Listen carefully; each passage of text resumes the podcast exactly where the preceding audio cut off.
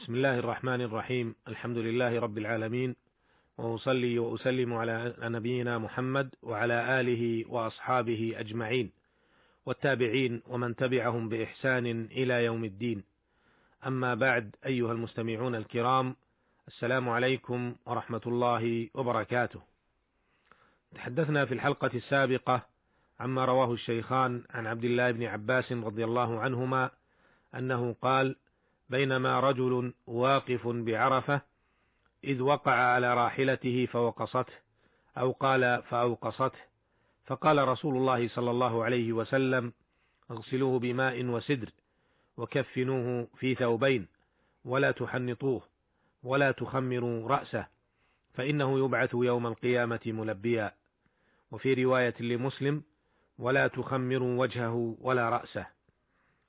وفي هذه الحلقة نتحدث عما رواه البخاري وغيره عن أبي هريرة رضي الله عنه عن النبي صلى الله عليه وسلم قال أسرعوا بالجنازة فإن تك صالحة فخير تقدمونها إليه وإن تك سوى ذلك فشر تضعونه عن رقابكم. وعما رواه الشيخان رحمهما الله تعالى عن سمرة بن جندب رضي الله عنه قال صليت وراء رسول الله صلى الله عليه وسلم على امرأة ماتت في نفاسها فقام وسطها. ومما وعما رواه الشيخان عن أبي هريرة رضي الله عنه أنه قال قال رسول الله صلى الله عليه وسلم من شهد الجنازة حتى يصلى عليها فله قيراط ومن شهدها حتى تدفن فله قيراطان قيل وما القيراطان؟ قال مثل الجبلين العظيمين. ولمسلم رحمه الله أصغرهما مثل جبل أحد. هذه أحاديث عظيمة تتعلق ببعض أحكام الجنائز. نفصل ما فيهما ما فيها من الأحكام والفوائد في الوقفات الآتية.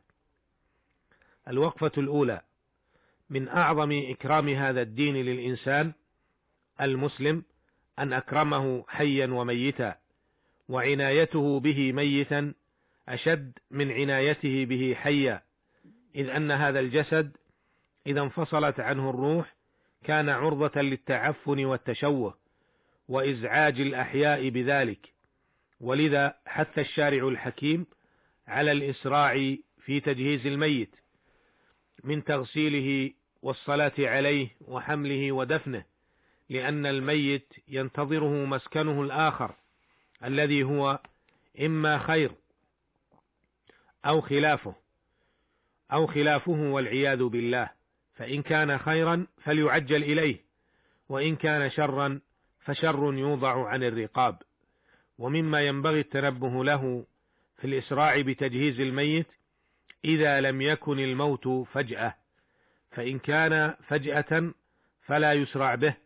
لأنه ربما كان إغماء ونحوه فلا يسرع بتجهيزه حتى يتأكد من وفاته.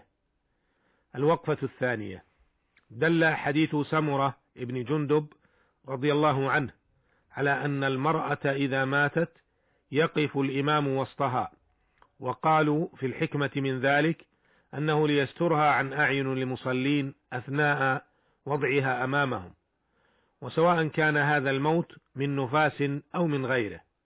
أما الرجل فكما سبق أن يقف عند رأسه وقيل عند صدره. روى الترمذي رحمه الله وحسنه أن أنسا صلى على رجل فقام عند رأسه ثم صلى على امرأة فقام حيال وسط السرير. فقال العلاء بن زياد هكذا رأيت رسول الله صلى الله عليه وسلم قام على الجنازة مقامك منها ومن الرجل مقامك منه. قال نعم. الوقفة الثالثة. من رحمة الله تعالى بهذه الأمة أن الموت إذا كان سببه مرضا أخذ أجر شهيد فالنفساء إذا ماتت في نفاسها فلها أجر الشهادة في سبيل الله ولكن لا تأخذ حكم الشهيد من جهة عدم تغسيله وعدم الصلاة عليه. الوقفة الرابعة من عظمة هذا الدين أن جعل الله سبحانه وتعالى للحي من المسلمين حقوقا عظيمة ينبغي للمسلم أن يتعلمها وأن يفقهها وأن يطبقها وهي حقوق كثيرة وردت فيها نصوص متعددة من كتاب الله تعالى ومن سنته صلى الله عليه وسلم.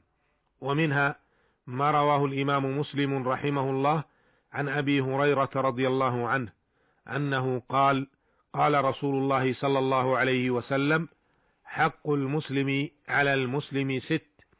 إذا لقيته فسلم عليه وإذا دعاك فأجبه وإذا استنصحك فانصح وإذا عطس فحمد الله فشمته وإذا مرض فعده وإذا مات فاتبعه وهذا ليس مجال تفصيل هذه الحقوق.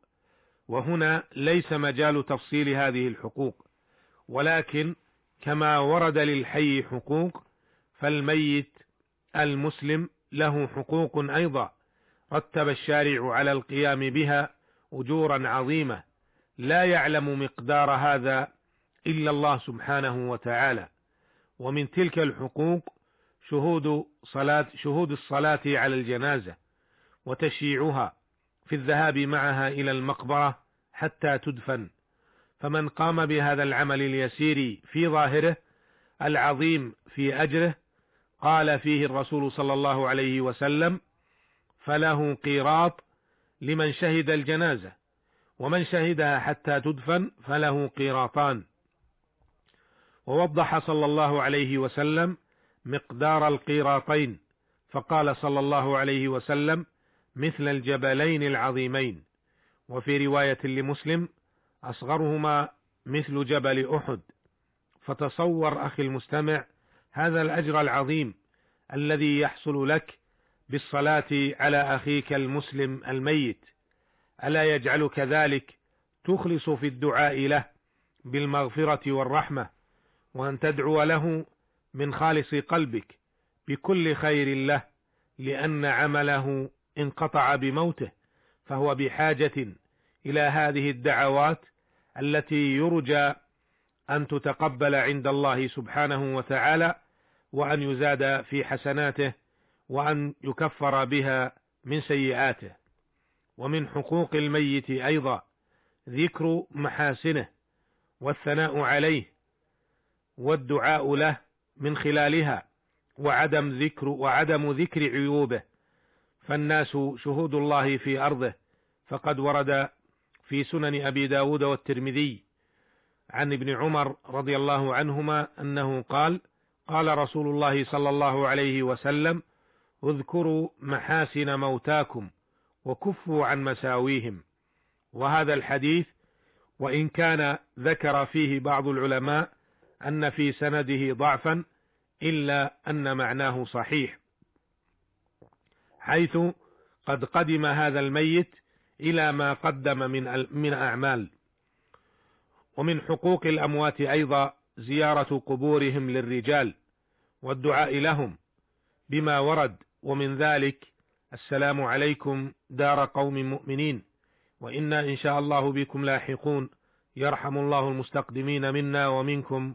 والمستأخرين اللهم لا تحرمنا أجرهم ولا تفتنا بعدهم واغفر لنا ولهم.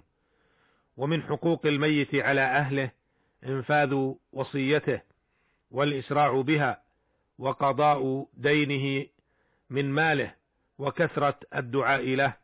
وهكذا أخي المستمع تجد أن الإسلام اهتم بالمسلم في حياته وقبيل موته وأثناء موته وبعد موته. نسأل الله تعالى أن يكفر عنا سيئاتنا وأن يرفع درجاتنا وأن يعيننا على القيام بالحقوق الواجبة علينا. إنه سميع مجيب وهو المستعان. وإلى اللقاء في الحلقة القادمة إن شاء الله. والسلام عليكم ورحمة الله وبركاته.